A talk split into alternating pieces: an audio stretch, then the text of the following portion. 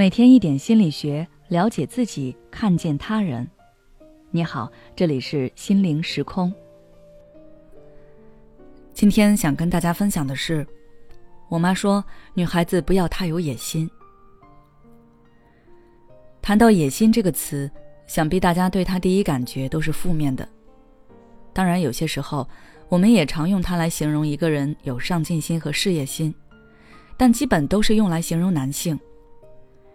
而当我们用野心来形容女生的时候，它传达的多是一些负面的含义，比如暗指这个女生性格强势、不顾家、不安分守己、自私自利等等。而这些有野心的女孩子也常常会被议论，甚至被排挤。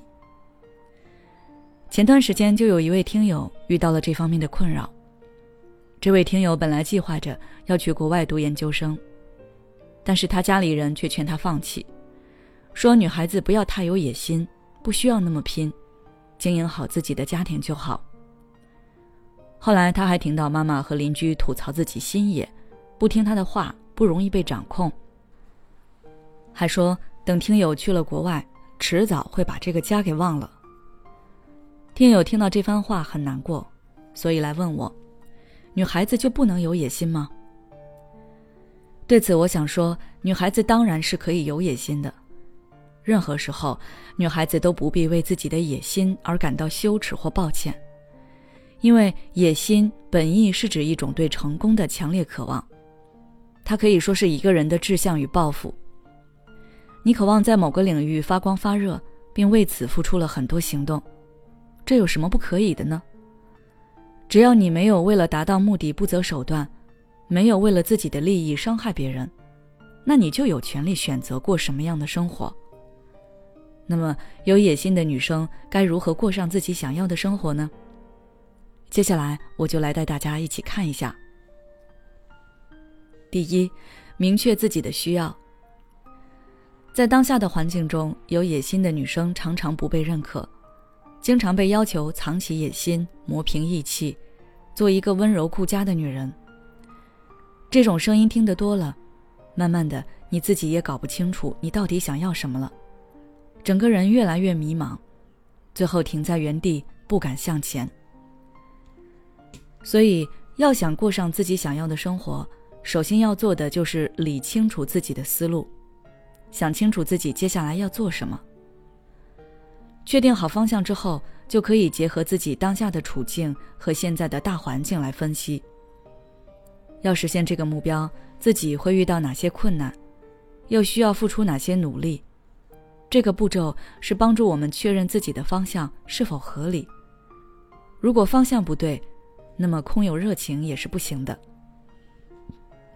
如果你分析不好，也可以找信得过的朋友和有经验的长辈来帮你。第二，提升能力，让能力与野心相配。就像莫言说的那样。当你的才华还撑不起你的野心的时候，你就应该静下心来学习；当你的能力还驾驭不了你的目标时，就应该沉下心来历练。